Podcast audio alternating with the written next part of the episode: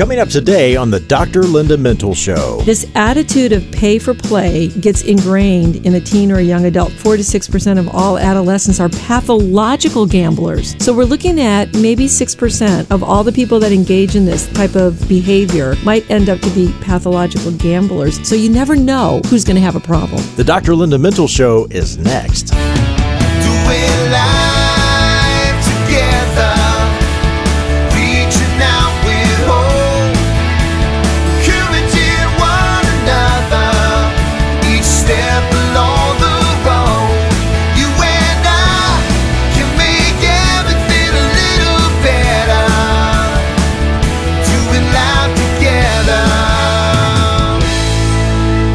Everyone, and welcome to the Dr. Linda Mintle Show. I'm your host, Dr. Linda Mintle, the relationship doctor, and I'm here with my co host, Chris Weigel. And every weekend we're here, we're doing life together, and we're always glad that you join us. Dr. Linda, I bet 50 bucks you don't know what I'm about to do next. You're right. I never know what you're about to do next, but I bet you can't go this entire show without drinking that cup of coffee that you're just about to put on your lips. Yeah.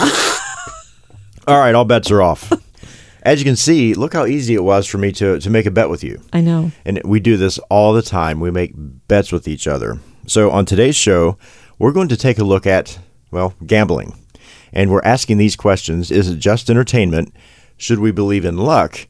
And what happens when gambling becomes an addiction? The idea for this show, Chris, came because I was talking to my young adult daughter, and she was telling me uh, that most of her young adult guy friends actually gamble almost every day. Wow. I, I was really surprised by Yeah. this, and apparently they're wasting a lot of their money.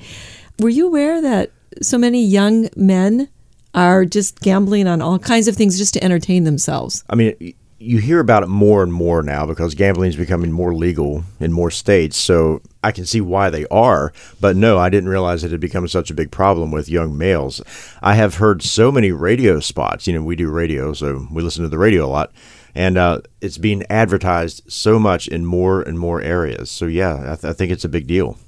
Do you remember? I don't know if they still have that show on cable TV. I don't even know if people watch cable TV anymore, but uh, maybe it's still aired. But you remember, it was a bunch of people sitting Yes. around a poker table, and all they did was play poker all day. And I Right. remember as I would flip through channels, I would see this, and I have to tell you, I never understood why anybody would watch that channel and watch them doing that. Mm. Apparently, though, televised poker is a way to learn the game. Oh, do you think that's what it was about? It must they have were been, learning yeah. the game. Mm-hmm. Okay.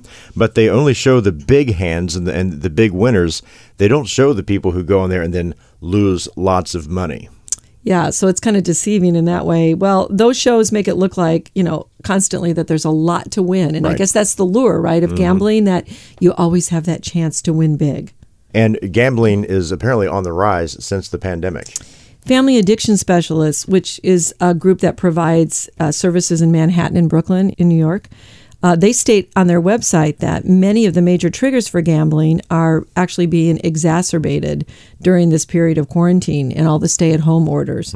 So they go on to say that these triggers include loneliness, boredom, stress, anxiety, depression, and many of us are isolated in our homes. Gambling became the outlet to reduce this type of restlessness and monotony that a lot of people were facing and were needing this to cope with their loneliness and negative mood. I've wondered about that because you know so many vices and habits have gotten worse during the pandemic, and it doesn't surprise me that more and more people have turned to something like gambling, especially as a way to, like you said, deal with boredom. And when you look at the literature on this and the research on this, Chris, what it says is that the more you're exposed to this early in your life, the more chances you are going to engage with it later in life. So you really have to ask, you know, is there more to gambling than just throwing away your money? Is the cultural acceptance of gambling leading to more of a problem than we realize? Those are good questions because, unlike the old days, now you don't have to be 21 to find a casino and go gambling. That's right. And, and the opportunity to gamble is everywhere cards, lottery tickets, apps, video games, and then what's really big today is sports betting. In fact, when sports began to reemerge during the later parts of the pandemic, I noticed more gambling ads for sports betting. specifically for sports. Mm, right. Yeah, that was really, really. I I noticed it even in the basketball stuff. So even though casinos shut down during the pandemic, and that is one of the things that happened, then more people just went online. And there are hundreds of unregulated sites to play everything from slots to poker to blackjack. And again, even on TV, you know, our producer is saying it's because it's legalized, which is true, but just the amount of ads hmm. has really been interesting. and people are using these these cashless payments and i would think that working from home would make it even easier to do.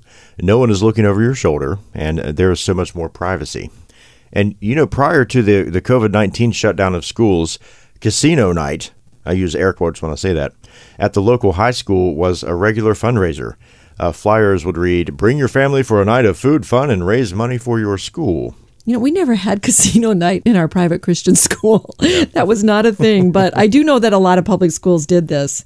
And with those type of fundraisers, what happens is kids see gambling as fun, exciting, competitive, and really mainstream. I don't think exposing kids to the real world of gambling as a fundraiser is a great way to do it. It's just my opinion. Mm-hmm. Not everybody listening might agree with me, but here's why. Given all the concerns we have with gambling as a potential addiction, I just get worried when the teen brain is exposed to things that have addictive properties. You know, I know of a high school band program that uses uh, this casino night type thing to raise money, and unfortunately, it raises a lot of money. They raise hundreds of thousands of dollars doing this. I think that's part of the problem. Again, are we are we coming right out and saying it's wrong to do that type of thing? Our concerns are that we're exposing kids Right. to a lifestyle that could get them in trouble later on. Well, in this case, the kids look at it and say, "Hey, look, it's good for it's good for this and good for that," and it, that's a interesting take on that, I think. And it's not just in high school, but college students gamble to make money. Uh, they spend time with friends, they compete in dorms, and sometimes uh, because they have a credit card for the first time, they can use gambling to escape life's problems, which uh, we'll talk about that later. Yeah, and that, that credit card for the first time is pretty interesting because you you have to wonder, and I don't have statistics on this, how many kids get in trouble using their credit card to do that type of gambling. And again, they're thinking, oh, it's not really gambling; it's just fun. But this attitude of pay for play gets ingrained in a teen or a young adult to some of them really early on. And in some high schools, you find teens gambling before, during, and after school. They just estimated, Chris, that 4 to 6% of all adolescents are pathological gamblers. Hmm. So we're looking at maybe 6% of all the people that engage in this type of, you know, behavior might end up to be pathological gamblers. Even if they gamble, they start off it's harmless fun. So you never know who's going to have a problem. you know, when I was younger, uh, we didn't have credit cards to carry around with us, and you Yeah. and then you plug right into a phone and engage in gambling. You had to have the cash on hand. Yeah. So we would occasionally take a you know a handful of quarters and pitch quarters. I don't know if you've heard of that or not. So that was our form of gambling. But- but we didn't have all of this money available to us via a credit card. And then the the problem with that is that you don't really know how much you're spending. Mm, I mean, right. c it's easy to keep doing that online without really getting a realistic picture of how much money you're losing. And the teen brain doesn't do well with anything that's related to addiction, right? It doesn't. Teens are more susceptible to gambling than adults. This is due to their impulsivity. That has to do with the way the brain is not fully formed yet. The peer pressure influences. They're trying to figure out who they are. So, this maybe being the big guy who wins all the time could be a problem. They like to win. They don't really understand fully a lot of consequences of this type of behavior long term. They feel invincible, right? Mm. And because their thinking part of their brain's not fully developed, it can get some kids in trouble. Since gambling has become so mainstream in American culture, do you think this has desensitized our kids to the problem of addiction and financial ruin that uh, pathological gambling brings? That's my point. That's really my point. From an early age, kids are learning that winning is what counts. And during adolescence, that competitive spirit, coupled with their sort of emerging identity and the fact that they have little or no fear of the consequences of their behavior, can really lead to risk taking behavior. And that, for some kids, can really set a pattern for their adult lives. So, gambling represents quick money, a quick fix, a way to be in, maybe look, you know, important, and every win reinforces this activity. So, for those at risk for addiction, harmless fun ends in bondage. And I need to say that when gambling takes over a person, a person is more at risk for suicide as well. Mm. And so this is more than just a harmless addiction. This is serious. For some people, yes. And it's not just teens and young adults who have gambling problems. We'll talk more about that when we return on the Dr. Linda Mitchell Show. Being a generous person can have big benefits for you. Giving your time or your money or even your talent to someone else can obviously help the receiver. But did you know that being generous can roll some positive benefits back on you? This is Dr. Linda Mintle, the relationship doctor, and I'm here to share some of the benefits of generosity. Lower blood pressure, reduced stress, a better mood, and even longer life have been identified as benefits of being generous. That's right, physical and mental improvements for you just because you choose to extend something to someone else. What can you give? Your time, your talent, your support, oh, and yes, your money. You see, hoarding money like Scrooge may seem good for your wallet, but it's not so great for your health. One recent study actually showed that stingy behavior increases stress. So take a minute and just ask, what do I have that I can share? Then be generous and see how good you feel when you share something you have with someone else.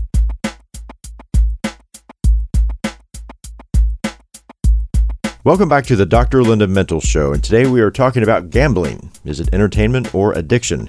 And before we continue this important conversation, I want to remind you to check out Dr. Linda's website, drlindamintle.com, and that's where you can find her blogs, books, and you can connect on social media. Her latest book, Living Beyond Pain, is so helpful to anyone struggling with chronic pain. And you know, Dr. Linda, one thing you don't hear discussed much these days is how destructive gambling can be. It is an actual addiction, and it's much like being addicted to alcohol and even heroin. That is correct. I mean, that sounds really dramatic, but it is the only behavioral addiction actually listed in the DSM 5, and that's hmm. the Diagnostic and Statistical Manual that we use for making psychiatric diagnoses. So it's a psychiatric diagnosis. And it is included in the chapter on substance use and related disorders because it has the same effect on the brain that heroin or cocaine or some other type of drug does in terms of its addictive pathways in the hmm. brain. And the consequences are very similar. Is there a certain type of person who is more susceptible to becoming a problematic gambler? And are more men pathological gamblers than women? Two thirds of those who have problems with gambling are men, but mm-hmm. women, it's interesting, Chris, women who usually take this on a little bit later in life develop the disorder very quickly. Hmm. So they start and it's real fast for them. Usually, those who become addicted are intelligent, they're risk takers, sometimes perfectionists, impulsive, high energy, even good students, or mm-hmm. possibly students that are already involved in drugs and alcohol. And parents are often unaware of the problem because these teens appear to have their act together in so many other areas of their life. Wow. But the person who struggles with gambling problems will feel distress about it and they know that they cannot control the urge. Then they know there's a problem with addiction. Before we go through some of the, the signs that you may have a gambling problem, we attend uh, trade shows in the broadcasting industry in Las Vegas. Right, So you have to actually walk through lots of casinos to get to your to your room in the hotel. As And- soon as you get off the plane, there Oh, are yeah. slots. Right, exactly. In Las Vegas. Right. But as you make your way through the casino, if you do see a, a woman gambling, she's usually middle aged or older. Starts older according to the, Right. Mm-hmm. the research. Doesn't mean there aren't young teens doing it, but yeah, it's interesting, isn't it? It is amazing. And it's so interesting how you walk off that plane and there it is. Yeah. You even as you come down the jetway off the airplane, you can hear the The you slots. slot you machines can hear them going. Yeah, oh gosh, the- I never noticed in that. the terminal. Yeah. Uh, so, what are some of these signs that uh, someone has a gambling problem? So the first one is you have a preoccupation with gambling. So like any addiction, you're Mm-hmm. thinking about it all the time. Hmm. And then you need to have more money. So just like think about alcohol, you know, you drink for a while, you build a tolerance, and then you need more alcohol to get the same effect. Mm-hmm. That's true with gambling as well. Efforts to stop, again, just like I don't want you to think about alcohol or any other drug addiction. I got to stop. I know this is getting out of control, but every time you try to stop, you're not successful with that stopping. Gambling is used to escape life and the problems that you're having, so it's a good distraction. That's a sign that, you know, you could be having a problem.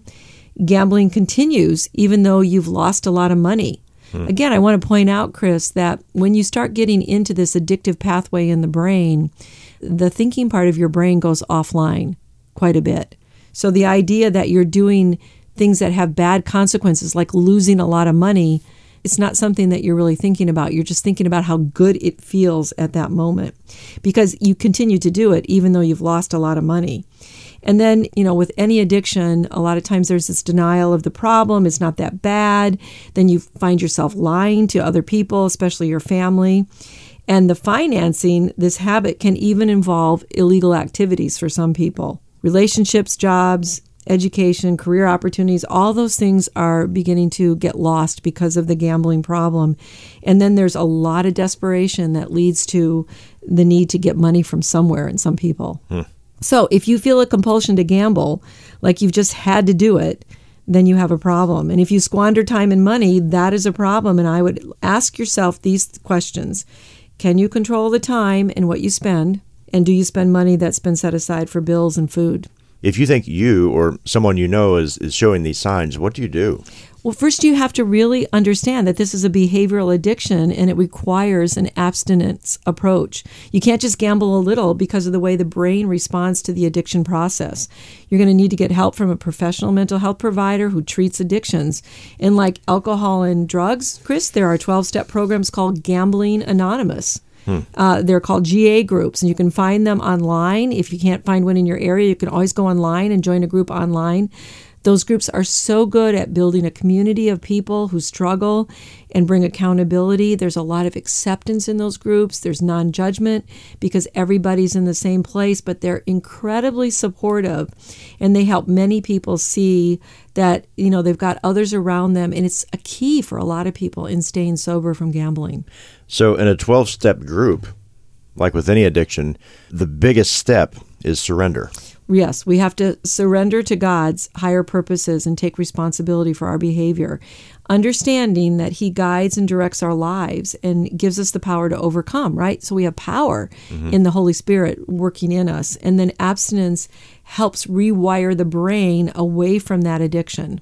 Is there a specific type of treatment that works with gambling?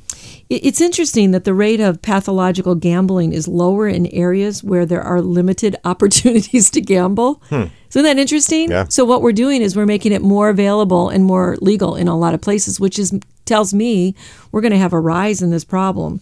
And so making gambling, you know, more mainstream and online is just going to really, really shoot the numbers up. And often, when someone with a gambling problem, uh, you see a lot of mood and anxiety problems also. So that needs to be treated too. You know, if you have an alcoholic father, there's a good chance you might become an alcoholic. Right. Is it the same with gambling? Does it run in families? It actually does. And just like you said, just like an alcohol addiction, there's a greater vulnerability to all addictions. And remember, this is one of the addictions. Can't believe I'm asking this, but is there a medication that can help with gambling? I mean, medications can help. There are medications like naltrexone that helps with reducing the urges to gamble. So there's that urging, that like a craving. Mm-hmm. But there's also a type of therapy called cognitive behavioral therapy. Sometimes people will see it listed as CBT. It's also recommended to learn why you're doing this and then how to react and change the pattern. Again, abstinence is very important. If you don't get treatment for this, it can ruin your family and your own life. Well, we've uh, sort of taken the lid off this issue of gambling, and uh, you may not have been thinking about it before today, but now that you've listened to the program, it's really it's given me something to think about for sure. We do need to take a quick break, but when we come back, what does the Bible say about luck and gambling? Are you a mom or a dad trying to do your best to raise a healthy weight child in an unhealthy eating culture? Do you often struggle with how to respond when your child asks if she is fat or if he needs to lose weight? Do you wonder what is normal and how do I best impact my child and his or her eating habits? Well, hi, I'm Dr. Linda Mintle, and my book, Raising Healthy Kids in an Unhealthy World, teaches parents how to raise healthy kids in an overscheduled, fast food, video game world by making simple choices, easy changes, and instilling good habits that will improve everyone's life today and forever. Winner of the Mom's Choice Award, Raising Healthy Kids in an Unhealthy World will give you this confidence, the confidence you need to take charge of your child's eating and raise a healthy weight child. Raising Healthy Kids in an Unhealthy World. Available on Dr. Linda's website, drlindamintle.com, and available online where books are sold. You're listening to the Dr. Linda Mintle Show, and Dr. Linda has written numerous books that you can find on her website or online. Her latest is Living Beyond Pain. It's a book to help anyone living with pain get their life back with practical tools that are not related to taking drugs. Check out her website, drlindamintle.com. That's where you will find the book, Living Beyond Pain, and you can connect on social media. And don't forget about the podcast on iTunes. So, what that means is if a good friend of yours needs to hear this program Right. and they're not listening now, all you have to do is say, hey, check out the Dr. Linda podcast. That's right. And you can do that on iTunes. And any of the topics, there's a lot of topics listed. All the shows that we've been doing, there's a lot on that podcast. Well, before the break, I brought up the idea of luck and chance. And since we've sort of exposed and, and opened up this idea of gambling, does the Bible address this? Okay, so first, the word luck doesn't appear in the Bible. Mm-hmm. Okay, we don't believe in superstitious practices of luck or chance, right? If we believe in that God ordains everything, we have free will. We deal with the consequences of our choices, but God is in control of all things, right? So we have to believe that God is sovereign. He's in control. I like Psalm 37 23 because it reminds us that chance isn't a part of the Christian life. It says, and this is a verse a lot of people probably know, Chris the steps of a good man are ordered by the Lord, and he delights in his way. That tells me our lives are ordered, they're purposeful, they're planned, they're directed by God. So we don't really ascribe to luck as Christians.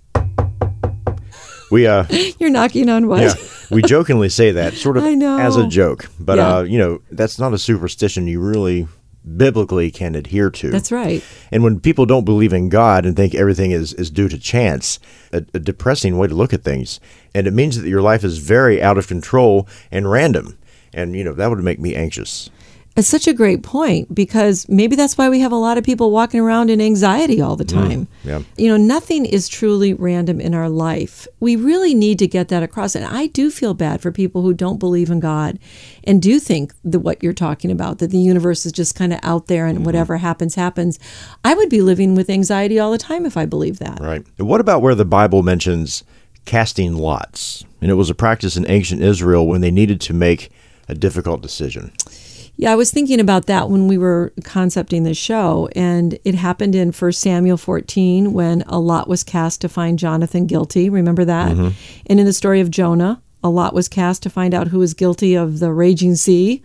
But in these stories, the idea wasn't to let chance decide, it was really to discover God's purpose or plan in a particular situation. And then in Ecclesiastes 9, uh, verses 11 and 12, the writer alludes to the randomness of life, but as we read on, we find this isn't so. Right, because you know they're speaking to us in cultures where people do believe it's in superstition and luck and, and randomness. Proverbs sixteen thirty three reads, "The lot is cast into the lap, but its every decision is from the Lord."